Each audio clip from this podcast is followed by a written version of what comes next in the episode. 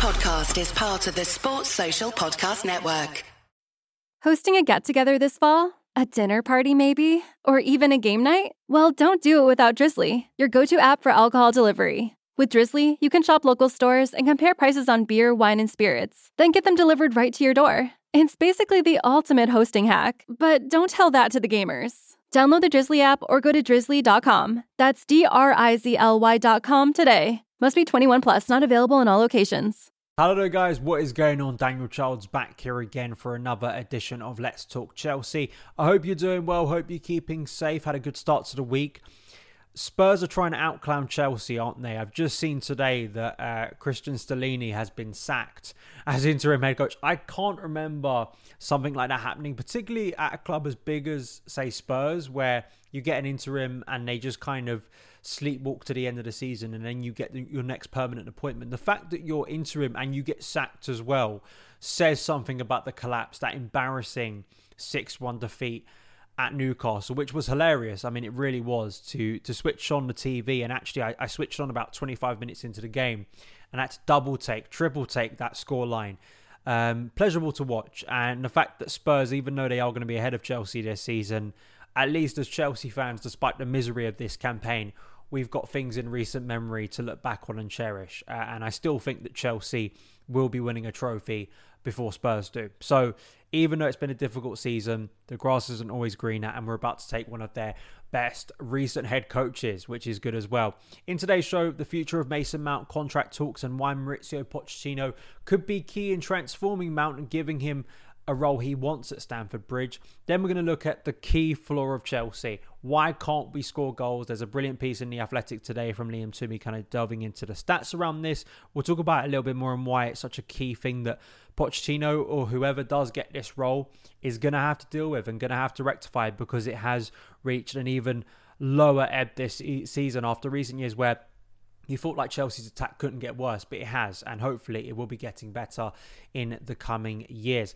Before we get into that, please hit the subscribe button, please hit the notification bell so you don't miss any of the Chelsea content coming up on the channel. The Brentford game on Wednesday evening, let's hope for a positive result at that game. And as well, if you are listening on the podcast feed, thank you so much for tuning in. Son of Chelsea is a part of the 90Min Podcast Network. We're going to start off with the big news this morning from David Ornstein from The Athletic. In his column, talks between Mount and Todd Boehly were had over the midfielder's Chelsea future.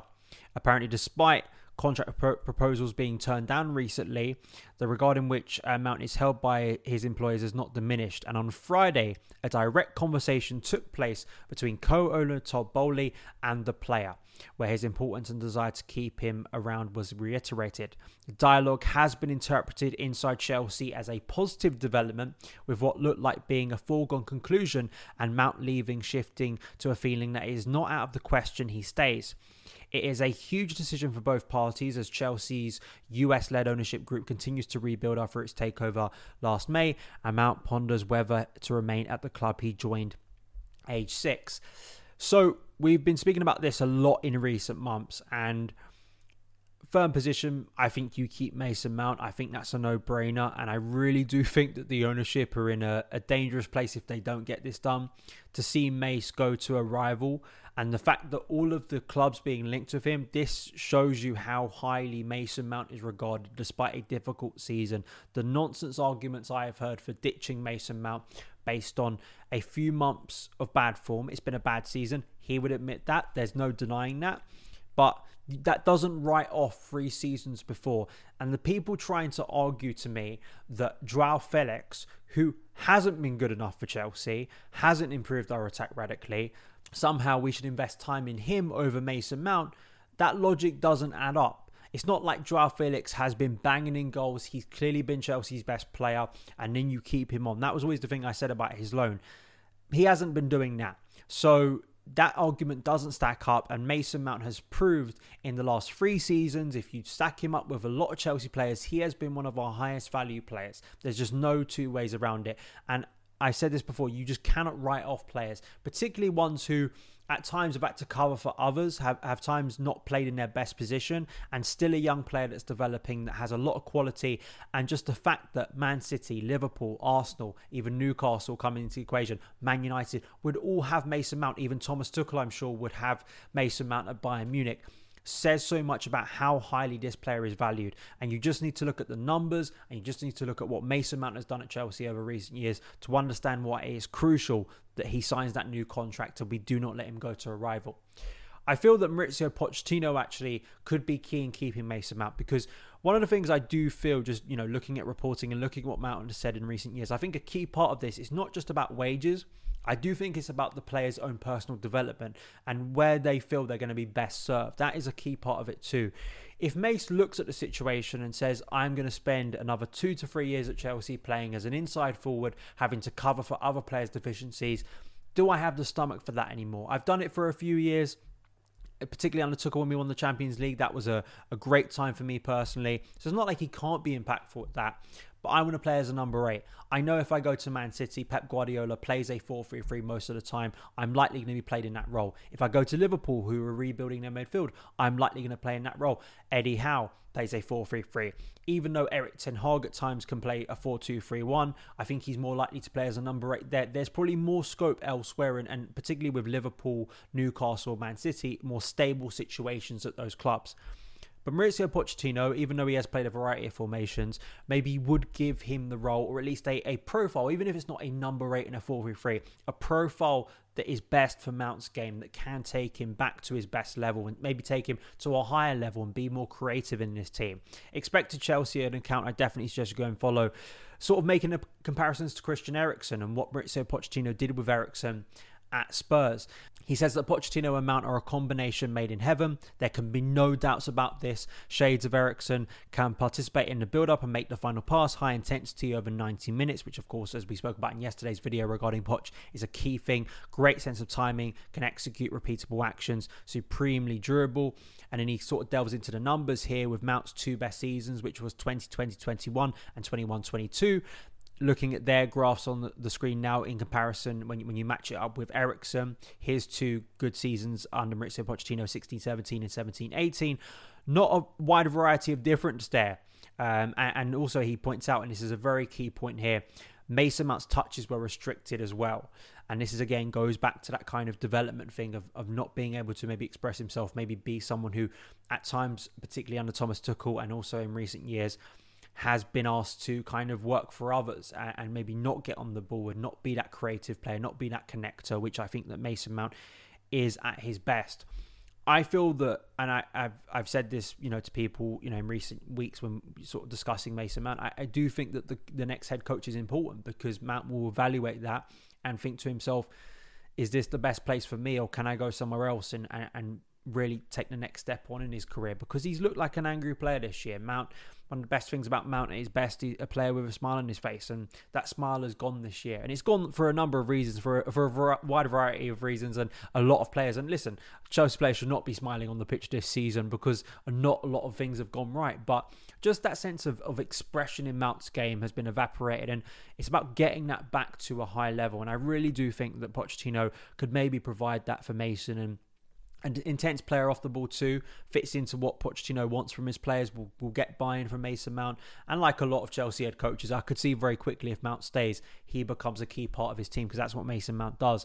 So let me know your feelings on maybe Mount being the next Eriksen for Pochettino, but also Mount's contract situation, because I just think firmly, got to get it done. And I think it'd be a win for the new ownership. I think it would be a real sour note for the new ownership, who have a lot of criticism and a lot of doubters around them at the moment, to let a talent like Mason Mount leave. Particularly if you're going to go and spend 80 million on Joao Felix, makes no sense to me. I think Mount's a more effective player, and I think is a player worth investing in. But then also just what Mount means, I think, to Chelsea supporters as well. It'd be a hard one to take. Let's move on now to the second thing I wanted to speak about today. Liam Toomey, and a lot of data involved in this, The Athletic piece today. Why can't Chelsea score goals? Which is a $1 million question. Goes into a lot of things. It's a long piece and there's a lot of great graphs.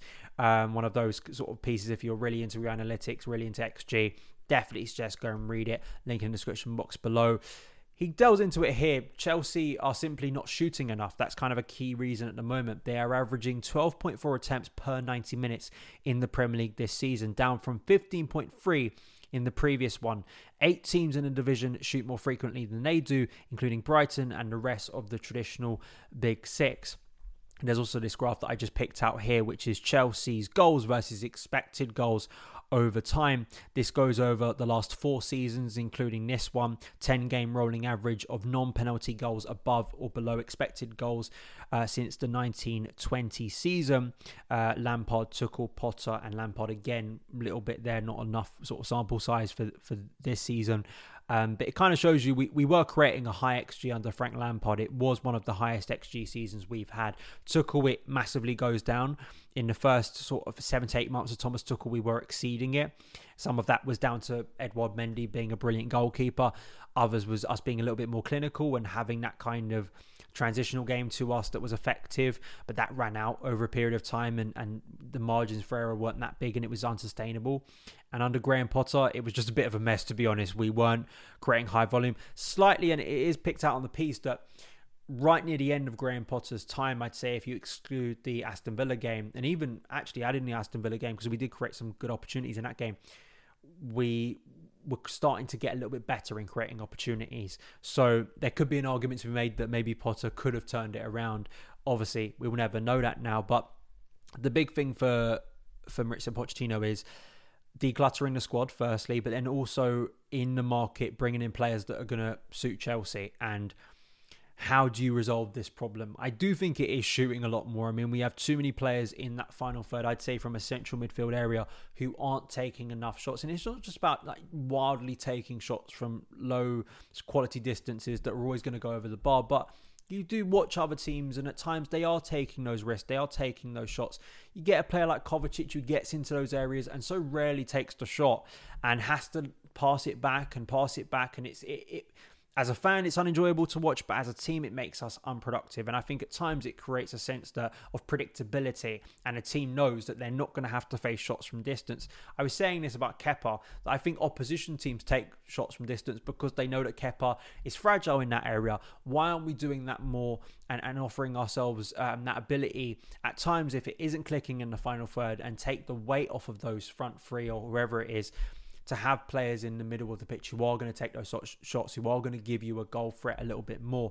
And I do think that was something that Pochettino very much got, is a variety of goals from different players. Of course, Harry Kane took up the bulk, as he has for the majority of his Spurs career, but the likes of Dele Alli, the likes of Christian Eriksen would chip in. And I think it's just, you need to solve it. It's just, it's got so bad now that I think any sort of back to sort of last season's levels is going to look like an improvement, but I do think also getting that balance right is key, and it's something that we've been struggling with. And also a profile centre forward who is going to really click everything together, because when you have that centre forward who can hold up the ball, that is aggressive in the Premier League, you need to have a physical striker who can deal with that and also deal with a limited amount of space, but also can press. You know, that was one of the things that Lukaku couldn't do. And if you are going to have a lot of managers now asking their players to do a lot off the ball, which Pochettino naturally demands of his team, you need to find someone who's going to do that and fit into what we're doing, and hopefully add that end product, and hopefully find goals from a wide area too. So it's a lot of things coming together, but I'm sure Pochettino, that is one of the things that he, if he is the head coach, as I say, it's not confirmed yet, but if he's the one, he's going to have to try and fix that. And to be fair, in his career, he has created productive attacks. I mean, he was gifted, of course, at PSG, but I think with what he created at Spurs, sure, you could argue again, gifted. But Southampton, I felt there were moments watching that Southampton team, particularly in the 13-14 season, where they played some really good stuff. And I think some of the players, the likes of Adam Lallana, had a really productive season. Jay Rodriguez, going back quite a way now, but he did create a good team at Southampton. He did as well. So I think this is a coach that has proven capable of creating a productive attack. It's just whether he can be the one to finally unlock that problem and solve that problem that has been the woe of Stamford Bridge for so long. So let me know your thoughts, and kind of again, central attack striker, who are you going for? Who do you think? I think Osimhen is out of the question. I really do. I know that's a dream for a lot of people. I just can't see it happening without Champions League football. I know that isn't always excludes you. We've signed big players before, but I just think with the amount of money it will take, Harry Kane, I still think that's very unlikely, to be honest. Him going from Spurs to Chelsea, I think it's unlikely, but I do think he'll be on the move. And listen, we'd all love...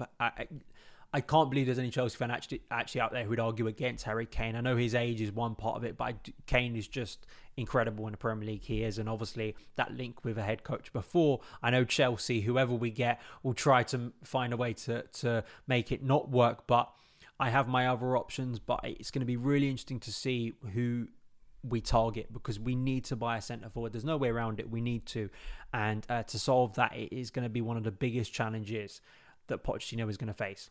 So those are my thoughts on today's news. Let me know yours in the comments below. If you haven't checked out my video yesterday, why Poch for me is kind of the right head coach for Chelsea, please do go and watch it. A lot of you have already. Thanks for your support on the show. You can follow me on Twitter at Son of Chelsea, and I will see you again very soon. All the best.